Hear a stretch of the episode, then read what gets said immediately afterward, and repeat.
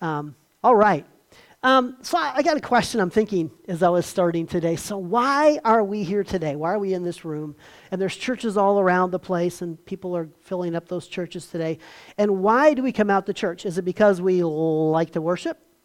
Like to sing the songs? Is it because we come out because we're just compelled by our love for Christ to come out and be in fellowship? Is it because of the strength we get when we're in a community of believers, the strength we get from one another? Is it um, we love to study the scriptures.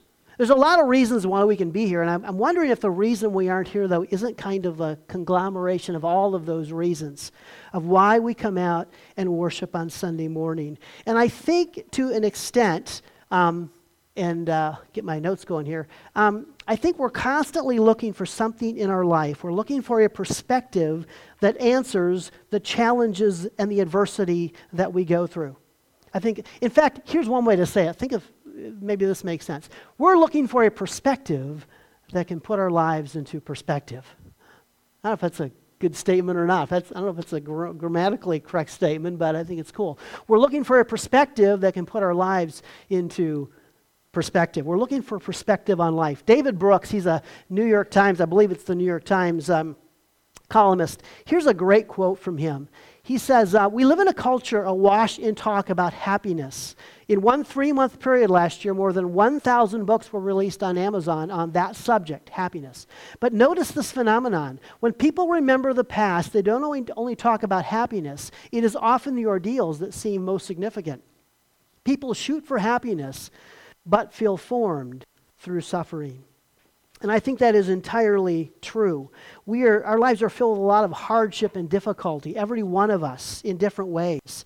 And the reality is, while we want to live lives that are full of happiness, the truth is, it is those times of adversity that really shape us and form us, and really, in some strange way, bring us the most fulfillment and the most lasting joy because of the work they do in our life. Today, we want to talk about one of Paul's uh, really grandest passages, maybe, when he talks about his biggest challenge and he talks about his thorn in the flesh. And we're going to go there today and look at this thorn that Paul talked about in his flesh and want us to stop and think this morning as we start what is my thorn in the flesh? Can I identify in my own life a personal thorn in my flesh. Now, how can I identify a thorn in my flesh if we think about what Paul says? Well, here's a question you can kind of, a- kind of answer. What is the adversity that exposes the weaknesses in my life personally? What am I going through that as I go through this adversity, as I, as I confront this challenge, it exposes the weaknesses that are within me? And, and, I, and it makes me feel weak.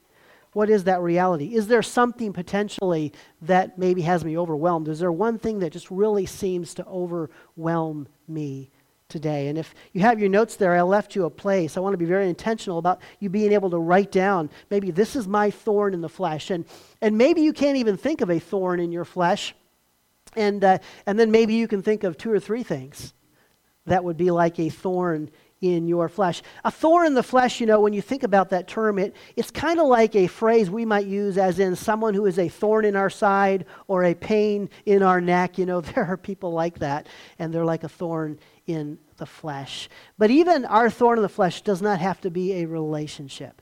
What is it? What is the biggest threat right now to your peace and tranquility? What is it that exposes how weak you truly are in the flesh? Now, when we talk about our flesh, in our weaknesses, we can talk, I often talk about our common flesh patterns, right?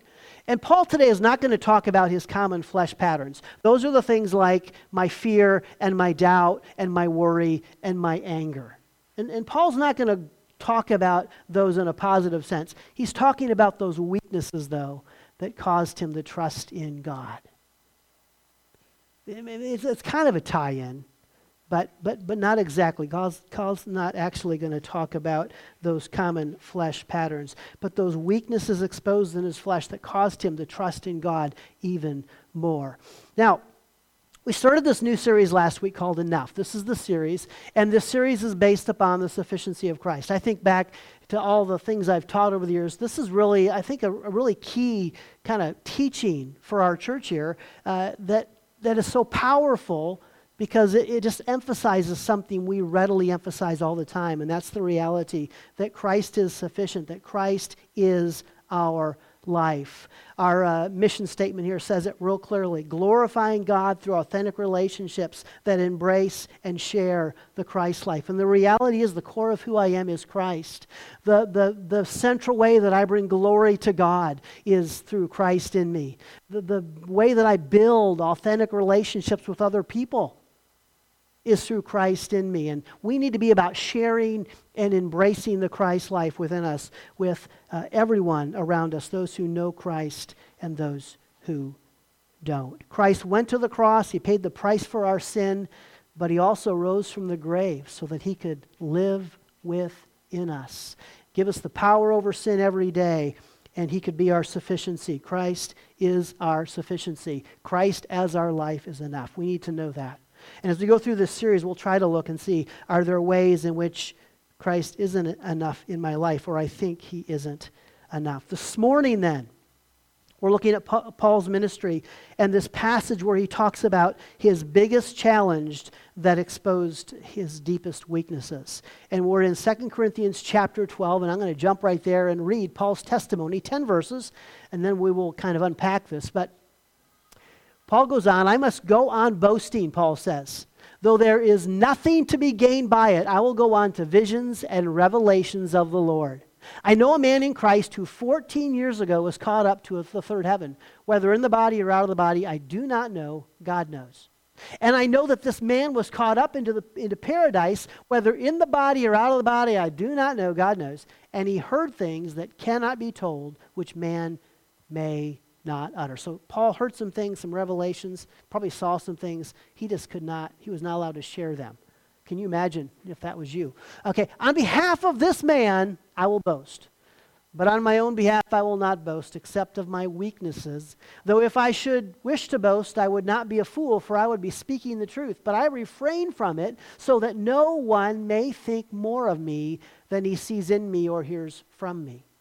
So, to keep me from becoming conceited because of the surpassing greatness of the revelations, a thorn was given me in the flesh, a messenger of Satan to harass me, to keep me from becoming conceited. Three times I pleaded with the Lord about this, that it should leave me. But he said to me, My grace is sufficient for you, my power is made perfect in weakness. Therefore, I will boast all the more gladly of my weaknesses, so that the power of Christ may rest upon me. For the sake of Christ, then, I am content with weaknesses, insults, hardships, persecutions, and calamities. For when I am weak, then I am strong. What an amazing, amazing passage. And here, again, Paul is, is going to glory in his weaknesses. As I said, this isn't his common flesh patterns. He's not glorying in his worry and his fear and his doubt and his anger, but he's worrying in those things that, that caused him to have to turn and fully trust in the power and the strength of God the Father. That's the reality, the things that made him rely on the strength of Christ. Here's our big idea today. And I, I just, we're going to go through this and, and look at Paul's life, the, the, the, message title, Grace Under Pressure. And we're going to see that in Paul's life here. And the, the big idea says it this way it's, it's based on this idea of a conditional grace. I was thinking this week, there are um, some promises in the Bible are kind of conditional. There's promises, but they're conditional. There's a grace here that's conditional. There is a peace and, a, and power, a grace under pressure that I only experience when I embrace my weaknesses. So God has a peace and power for us, but it's kind of contingent on my trusting Him, surrendering to Him, being obedient to Him. Um, there is a peace and power that's available to me, but that's the reality there. There is the sort of conditional grace. And so we want to look at that as we go forward and ask this question what was Paul's thorn in the flesh? What was Paul's thorn in the flesh? Well, three things I can tell you right out at the outset is that knowing the exact source of Paul's thorn is not that big of a deal. It's not the most important aspect of this passage. Secondly, though we don't know exactly what it is, I think we can make a pretty clear concu- conclusion by the time we're done at what Paul's thorn in the flesh was, number two. And um, Number three, there will be great value today. Even though we're going, to look at three different options for his thorn in the flesh, two of them I don't really think bear much merit, but there will be value in identifying all three of them, and I'll tell you why. We'll see this as we go forward, why we're looking at all three of these, even though two of them probably aren't even relative to his thorn in the flesh. First option, and uh, the one I remember growing up for years, I, I always learned this that his thorn in the flesh was his physical eyesight. Um, until I really studied it out, and I started studying it out years ago, and I'm thinking, I don't think that's his thorn in the flesh. But many people think it is. It's one of the ideas that he had an illness or a disease. He had something like epilepsy that caused his bad eyesight. Um, some think that on the road to Damascus, when he was struck down by that bright, shining glory of God, that it affected his eyesight. And so that's where a lot of people get this theory that. Uh, now, now, Paul, for instance, one time writing to the Galatians, he said this See with what large letters I am writing to you with my own hand. So that's indic- indicative of some kind of eye disease that um, he possibly could have had, and uh, I wouldn't be surprised if he did have. Um, in fact, Paul had a lot of other people write his letters for him. So, I mean, clearly there was something going on here.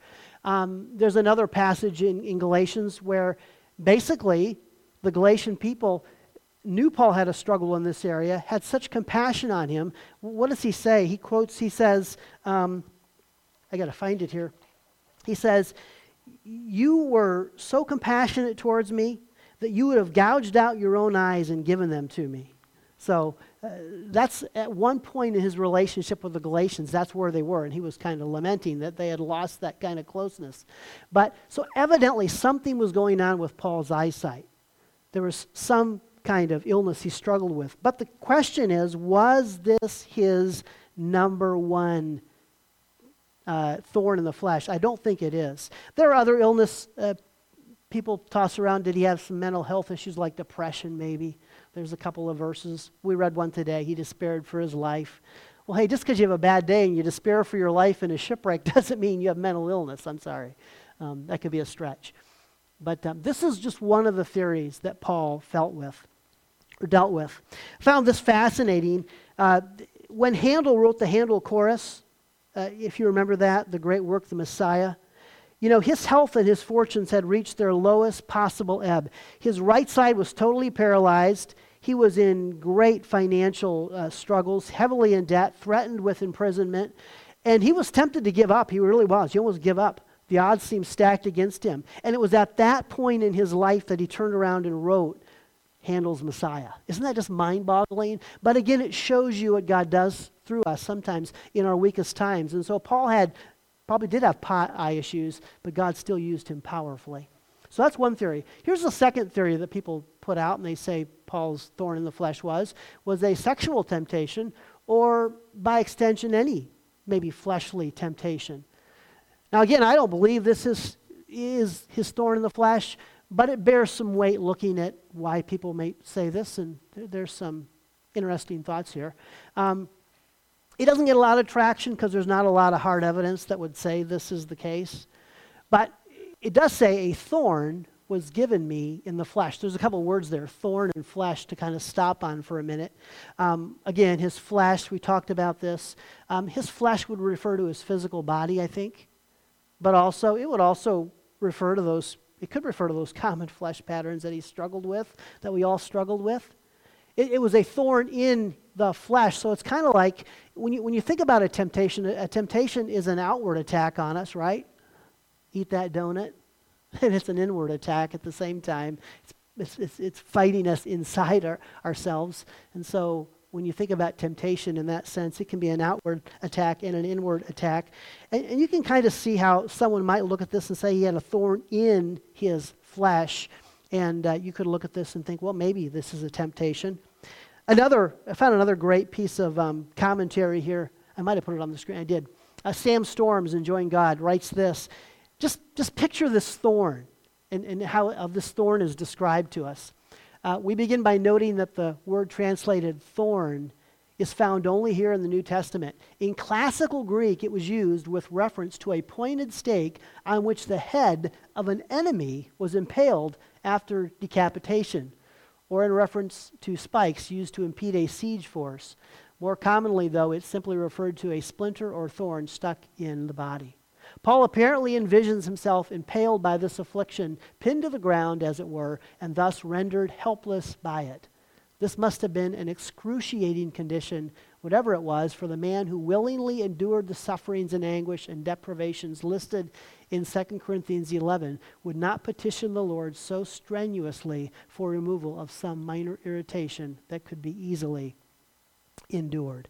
And so you just get this picture of, you think of this thorn, and it was like, just, just picture a decapitated head nailed to the wall as, a, as, as kind of a threat, I suppose, back in the day, and, and to show someone's uh, victory. Um, and here Paul has this thorn in his flesh. It's an excruciating thing. Again, I don't believe that Paul's thorn was a temptation or even a sexual temptation, but look at, just consider some of this. Here's Paul. He is a divorced or widowed man. Being a former Pharisee, he would have had to have been married at one point. He's not married now. Paul certainly probably couldn't get married at this point. I mean, his lifestyle, his persecution, all the stuff he was going through, all the traveling he was doing, uh, wouldn't really uh, lead to being married. So I, I don't not believe, most people do not believe Paul was married at this point. And so you got this red blooded, passionate, fiery man who's transforming the world with Christ. And uh, could he have struggled in this area? Uh, it would be unlikely that he maybe didn't struggle in this area. Here's what it says in 1 Corinthians 10 about uh, when we think about temptation that this is a common and normal passion. No temptation has overtaken you that is not common to man. Any temptation you go through in your life, whatever it might be, just realize there are millions of other people that are facing that same temptation. There are uh, lots of other Christians fighting that same battle, fighting that same internal struggle. Um, more specifically, in regards to, uh, to a, a kind of a sexual temptation, he writes this in 1 Corinthians 7 to the unmarried and the widows, I say that it is good for them to remain single as I am. But if they cannot exercise self control, they should marry, for it is better to marry than to burn with passion. So there's just that reality, and I'm sure that Paul, in some senses, would have struggled with this to some degree. It certainly would have been an issue. And how do we handle this kind of burning passion? How do we handle temptations of any sort? Well, we've talked about uh, options like this before, but remember the verse back in 2 Corinthians 10. We have to stop it up here in the mind. This is really a key, key verse here. Think about this. For though we walk in the flesh, there we are in our flesh again, and our flesh is being tempted, we are not waging war according to the flesh. Don't, don't fight your temptation in the flesh with your flesh, in other words. For the weapons of our warfare are not of the flesh, but have divine power to destroy strongholds. We destroy arguments and every lofty opinion raised against the knowledge of God and take every thought captive to obey Christ. So don't battle temptation in your mind by having more willpower. Battle temptation in your mind by making it obedient to the mind of Christ. And that's maybe easier said than done, but we need to learn Christ in me? How do I operate through Christ in me? How do I go in those times of I'm tempted to be depressed or I'm tempted to be angry or I'm tempted in, in lust or in some other way? And I need to go and I need to find Christ and I need to make that thought obedient to the mind of Christ. Not just beat it through willpower because that usually is not very successful. One thing I will say, even if Paul, and he did struggle, I'm sure, with temptation in different ways, one thing's absolutely clear the Apostle Paul, and he says this himself, never had a moral failure that disqualified him from the ministry. He makes that point to the Corinthians that he never disqualified himself from ministry. He said to Timothy at the end of his life that he had run the race and finished the course and fought the good fight. And um, he, he knew, if, if anyone knew what it would be to disqualify yourself from ministry, Paul would have known. And uh, he never did that. And just because we hear so many stories in the news all the time, sad stories, in the news of people who disqualify themselves from the ministry in some way. And um, that's a sad reality. So, two options is he had a, a, a, an eyesight problem, a vision problem, or he had some kind of temptation issue. And the third, and this is the thing that I think is his thorn in the flesh, it was spiritual opposition. It was a messenger, literally, a messenger of Satan. We'll see as we unpack this. But I think this is the reality. And this is in keeping in the context of what he's writing here in 2 Corinthians 11 and uh, 12. In the whole context here feeds into that. Here it is again. So, to keep me from becoming conceited because of the surpassing greatness of the revelations, a thorn was given me in the flesh, a messenger of Satan to harass me, to keep me from becoming conceited. Three times I pleaded with the Lord about this, that it should leave me it should leave me, but he said to me, My grace is sufficient for you. My power is made perfect in weakness. Therefore, I will boast all the more gladly of my weaknesses, so that the power of Christ may rest upon me. For the sake of Christ, then, I am content with weaknesses, insults, hardships, persecutions, and calamities. For when I am weak, then I am strong. And I think of Paul's thorn in the f- flesh. I think about the constant opposition to his grandest mission and his greatest passion, which was sharing the gospel.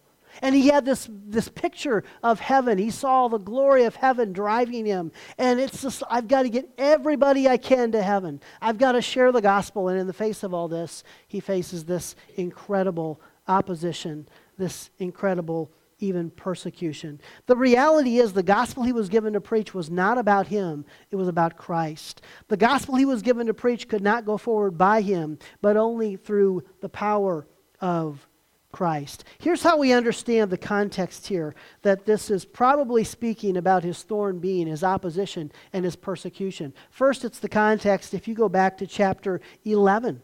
If you look at 11 and 12 together, you will find out that uh, Paul here is dealing with this context. In chapter 11, he's going through all those individuals who opposed him in the ministry, all the people that fought against him, and all the hardships he endured.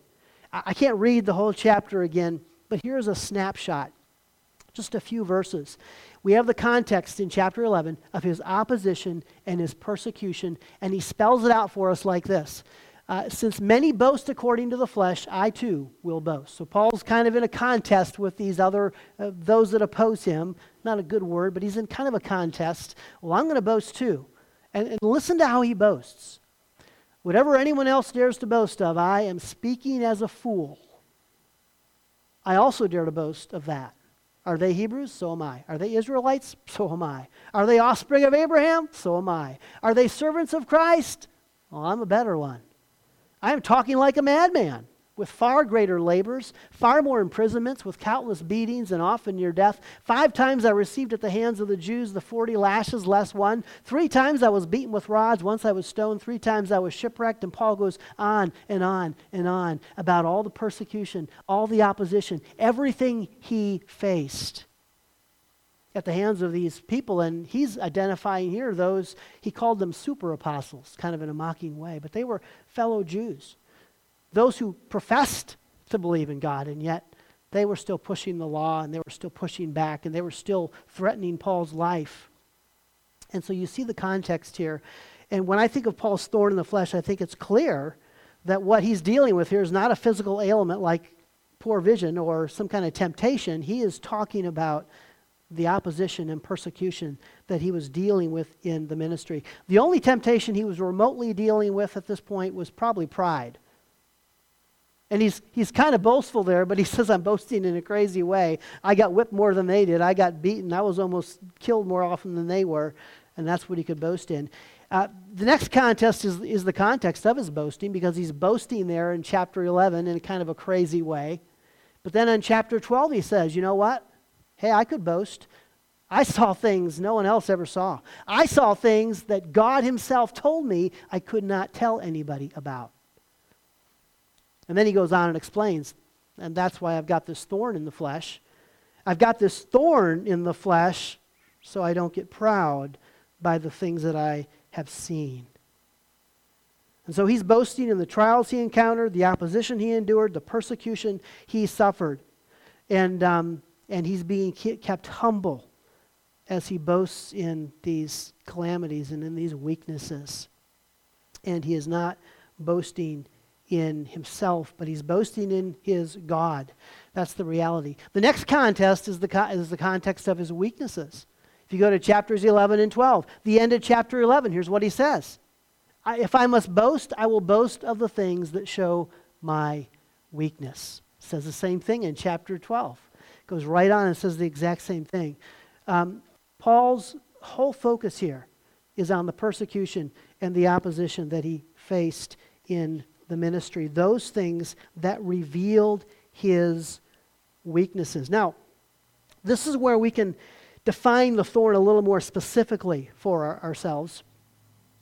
Because here's the question Was Paul's thorn the opposition and persecution? Was Paul's thorn the suffering he went through? Was Paul's thorn those individuals, those super apostles he called them, that inflicted the suffering? Or maybe was his thorn the enemy that stirred up the opposition against him? Think about it that way, okay? So there's trials and persecutions. There's being shipwrecked and being beaten, and is that his thorn, the physical pain? Is his thorn the individuals that, that whipped him and beat him and did all that stuff to him? Or is the thorn actually the enemy that's provoking these people to go out and rise them rise up against Paul and his ministry. And I think that's the ultimate ministry or the ultimate uh, uh, excuse me thorn here is the enemy. And it, it ultimately is, is traced all the way back to Satan. And that's the last context here, the context of his enemy and his adversaries. Let me show you something really fascinating that will answer the question for us here. If we look in chapter 12, verse 7, here's what it says A thorn was given me in the flesh, a messenger of Satan to harass me to keep me from being conceited. It sounds like his thorn was a messenger of Satan, whatever that would be. And he was attacking Paul specifically and opposing Paul's ministry. But go back to 2 Corinthians 11 and look at this. Here's what he says For some, for such men are false apostles, deceitful workmen, disguising themselves as apostles of Christ. And no wonder, for even Satan disguises himself as an angel of light. So it is no surprise if his servants also disguise themselves as servants of righteousness.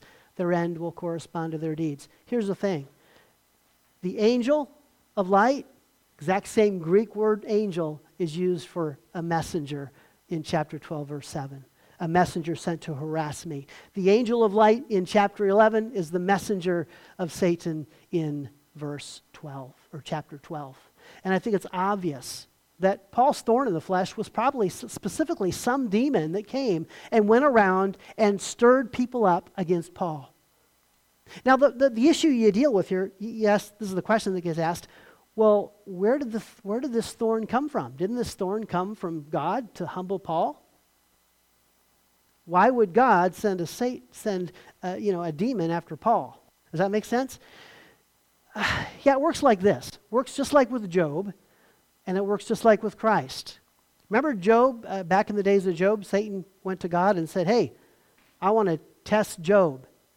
And so God let Satan come and test Job. And Satan's got a goal for Job. He wants to destroy his faith. God has a goal for Job. He wants to strengthen his faith. Same thing is happening, there's two different goals. When Christ went to the cross, Satan put Christ on the cross to do what? To end God's redemptive plan, to destroy it. What did God want? God wanted to put Christ on the cross and do what? Fulfill his redemptive plan and save mankind. And in this situation, here's, here's this demon coming. He's thwarting Paul. He wants to attack Paul. He wants to stop what? The spread of the gospel. What does God come along and do? God says, I need to humble Paul so I can advance the spread of the gospel. Because if Paul gets too haughty, if Paul gets too pride, too proud, you know, it'll, it'll hinder the gospel. And Paul saw some amazing things. And so that's kind of how it works. That God and Satan sometimes do the same thing, and they have two entirely different reasons. Now, think about this because I ran across a verse. I just thought this was so cool. Think about this. So here's Paul. And Paul says this to, the Romans one time. He says this For I consider that the sufferings of this present time are not worth comparing with the glory that is to be revealed to us. So here's Paul. Think about Paul. And Paul goes through all these hardships. He mentioned them right there in chapter 11 and he's whipped and he's stoned and he's left for dead and he just is, is beaten continually and persecuted and opposed and he's got a demon after him and he goes through all of that. And then Paul steps back and says, But you know what? Because of the surpassing greatness of the revelations that I saw in heaven, nothing compares to that. Nothing. No matter what I go through on earth, I saw things in heaven. Ain't nothing going to compare to that. And someday, that's mine. And, and for you and I, what does that say for you and I in our struggles and our adversity and our trials? To know that someday there, there is something far greater awaiting us. We haven't seen it like Paul, but it's there. But here's the reality this passage isn't about someday, is it? This passage isn't about someday there's something greater than the struggles I'm going through. This passage is about three times I pleaded with the Lord about this, that it should leave me. But he said to me, My grace is sufficient for you. My power is made perfect in weakness. There's something even better in the here and now when you're going through your adversity and your trials and your struggles. It is the grace of God. It's, it's just this, this incredible conditional grace of peace and power and victory and joy that's ours if we just surrender and trust Him in the middle of whatever we're going through. Wow, that is just some really good, powerful stuff there to stop and to weigh out and to consider. Okay, four points of personal application here. We'll wrap up. Four points. Paul had one thorn in his flesh, but he experienced all three issues. Just notice that. The reason I went through the extent of identifying three different theories, even though two of them probably weren't his thorn in the flesh, is that Paul dealt with all three of those issues. One of them, he said, This is my thorn in the flesh. But all three of them were issues that he dealt with. He dealt with his physical uh, struggles. He, he dealt, uh, I'm, struck, I'm struck by this. Look what he says 1 Corinthians 11. He goes through all the listing of all the things the super apostles did to him. Listen to what he says here. And apart from the other things, there is the daily pressure on me for my anxiety for all the churches. Who is weak and I am not weak? Who is made to fall and I am not in indignant. You know, I think about that. I think all that Paul went through physically, and then he had this kind of this emotional burden, this kind of spiritual burden for all the churches he had started and all the people that he had led to Christ, and like a father for a child that just weighed on him. I'm going to tell you something that you, you probably can't quite capture this, and I don't understand it myself, but there is, there is a burden and there is a passion that a pastor has for a church and for the people in his church. It's just there and you can't describe it. And it's kind of like when God calls you into the ministry, it just kind of comes with the territory. And I thought about that. I think so many times, and I think when you get those pastors that come to the end and they just get out of the ministry and leave, I think they just can't handle that anxiety. More than anything, it's that anxiety. They can't handle it. And I, and I, I say this, and I, I don't want this to sound judgmental, but, but I'm going to say it anyway. I think about all the people I've known over the years that stepped out of the ministry because, you know, got tough and they stepped out. And then I'm, I'm taken to a passage like this and I think, how can we quit? I mean, look what Paul went through. Look what Paul went through. Paul didn't quit. Paul didn't say, oh, this is too tough. And he hung in there. I just think it's so fascinating to stop and to weigh that out. All that Paul went through, he had one thorn, but he dealt with all these issues. He dealt with the emotional burdens and he dealt with physical temptations. And sometimes, look at what Paul says here about his physical temptations. For I do not understand my own actions, for I do not do what I want, but I do the very thing I hate. Now, if I do what I do not want, I agree with the law that it is good. So now it is no longer I who do it, but sin that dwells within me. For I know that nothing good dwells in me, that is in my flesh. For I have the desire to do what is right, but not the ability to carry it out. For I do not do the good I want, but the evil I do not want is what I keep on doing. Paul, did Paul struggle with temptation? Oh, yeah. Did Paul fall on his face sometimes? Yeah. He was human. And I think it's amazing that here's one who went and saw the glory of heaven and saw the glory of those surpassing revelations. And yet he's back here in his earthly flesh suit, struggling at times to bite his tongue and not get angry and, and bite, you know, whatever his temptations were, whatever he battled with. It's an amazing thing. Um, just, an, just, just, just an amazing reality. Uh, second, second point here. Paul dealt with all three of these issues, but they didn't overwhelm him. I think that's really key. There were times he despaired for his life. He went through moments, we all do, but he didn't let them overwhelm him. He didn't chuck it in and get out of the ministry and say, This is too much for me. I've had too many whips, too many beatings. You know, he didn't let the issues all overwhelm him. And I have one piece of advice. I might have shared this before. But in our life, deal with issues and challenges individually. So if on your notes you put down, you know, this is my thorn in the flesh and this is my second and my third, whatever, you know, if you, if you identified three different things on your handout, learn to deal with things one at a time. Isolate them, deal with them individually so they don't overwhelm you. For example, Philippians 4 6. Do not be anxious about anything, but in everything, by prayer and supplication with thanksgiving, let your requests, plural, be known to God. Bring them to God one at a time. Say, Lord, I need you to help me in this area. I need you to help me at work. Lord, I need you to help me right here in my, you know, financial struggle. Lord, I need you to help me over here, you know, in this area, whatever. And identify those areas and pray about them and work them through. Another example, Proverbs 3, 5, and 6. Trust in the Lord with all your heart. Do not lean on your own understanding in all your ways. Acknowledge him, and he will make straight your paths. God won't just make your path straight, but your paths, in your, your plural. As you look at things individually, he'll make your path at work straight. He'll make your path at home and in your finances straight. He'll make your path, you know, wherever it might be. He'll help you deal with those issues as you take them one at a time if you're battling an illness, if you're battling an emotional issue, if you're battling a temptation of some kind, take them one at a time, and God will give you the victory over them as you deal with them one by one. Third, God's grace was enough, it was sufficient in every situation for Paul.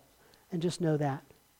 We deal with all three of these issues to show you that God's grace was enough in his bad eyesight. God's grace was enough in the temptations he might have endured, and God's grace was enough, yes, with his thorn in the flesh. Uh, when you think about it this way, grace in a physical illness equals comfort and purpose in pain. 2 Corinthians chapter 1, read it today. If you battle in some, if you're struggling with something today, that's the passage we read it at, at the outset uh, earlier in worship. But That'll, that'll speak to that comfort and purpose we can find in pain. Um, grace in a fleshly temptation simply is this is that God provides a way out. No temptation has overtaken you that is not common to man, but God is faithful and he will not let you be tempted beyond your ability. But with the temptation, he will also provide the way of escape so you can endure it. God will provide a way out. His grace will provide a way out of that temptation. And if, like Paul, sometimes you fall on your face and do what you don't want to do and you do what you hate to do, grace in a fleshly temptation is that God does not condemn us in. Wretched man that I am, said Paul, who will deliver me from the body of death? Thanks be to God through Jesus Christ our Lord, so that I myself serve the law of God with my mind, but with my flesh I serve the law of sin. There is therefore now no condemnation for those who are in Christ Jesus. For the law of the Spirit of life has set you free in Christ Jesus from the law of sin and death. No condemnation to those who are in Christ. Just know that. Just revel in that today. The grace of God at work in our life. God's grace was enough in every situation. And then finally, um, finally, um, grace in a spiritual attack. When you think about Paul's, excuse me, I'm getting ahead of myself. When Paul, uh, just thinking about, oh, I didn't put it on here. Grace in a um, fleshly attack, in his thorn in the flesh. Again, basically, God's grace is enough. It looks like strength and peace, and it looks like contentment. Okay. Number four, Paul speaks with some ambiguity here about his thorn. And he does that for a couple, two reasons, really, not three, but two reasons. Uh, he wants you, whatever might be going on in your life, He wants you to be able to insert that, the, the idea of a thorn into your own life. So maybe your issue isn't opposition and persecution from a demon, but whatever you say, this is the thorn, this is the thing I prayed about repeatedly and just won't be taken from me. God wants you to take that and put your own situation into this story today, to identify your own thorn um, and, and, not limited to whatever Paul was going through. That's one of the reasons. And um, so we will insert whatever our own thorn might be. And then uh, the other reason here is that God wants us to know that, that God's grace, that Christ's life is sufficient in every area of our life. He wants us to know in every area of your life, whatever you're going through, His grace, the life of Christ is enough. It is sufficient to carry us through whatever struggles we are facing. Today's response if you have a thorn, is it presently an illness, a temptation, an emotional burden, a relationship, a spiritual attack, or is there something else you're dealing with? How can you identify what your thorn in the flesh currently is. And then do you understand the conditional grace here that if you trust God, He will be enough? That's the condition. If I trust God and surrender to God, He will be enough, enough peace, enough strength to see me through. And do you feel overwhelmed by your life as your struggles and challenges get intertwined? What do you need to right now in your life? What do you need to isolate, deal with individually so that you can come up with a solution and an answer and not be overwhelmed by what you're going through? And finally, in what ways or areas do you need God's sufficiency to be real in your life this morning? What? Let me leave you with this. Two years ago, Chris Downey had just started a promising architecture job at a successful design firm. A few weeks after he took the job, he noticed that there was something wrong with his vision. The doctors told him he had a tumor wrapped around his optic nerve, which required immediate surgery. After the surgery, he could see with blurred sight. Five days later, everything went dark. Downey had become permanently blind. Downey tried to maintain his architecture work, but he couldn't read the plans or use the design software. Initially, Downey's limitations jeopardized his job until he found a blind computer scientist who had devised a way to read tactile architecture plans. Much to his surprise, Downey discovered that his blindness actually gave him a unique way to observe interior spaces. Not with his eyes, but with his fingers. As one of the company vice presidents would later say, at first I thought, okay, this is going to be a limitation. But then I realized that the way he reads drawings is the way we experience space. Downey is now able to use his fingers to walk through a space and view it from a different, ang- different and sometimes a better perspective. Due to his blindness, he can also envision new possibilities for the creative use of space.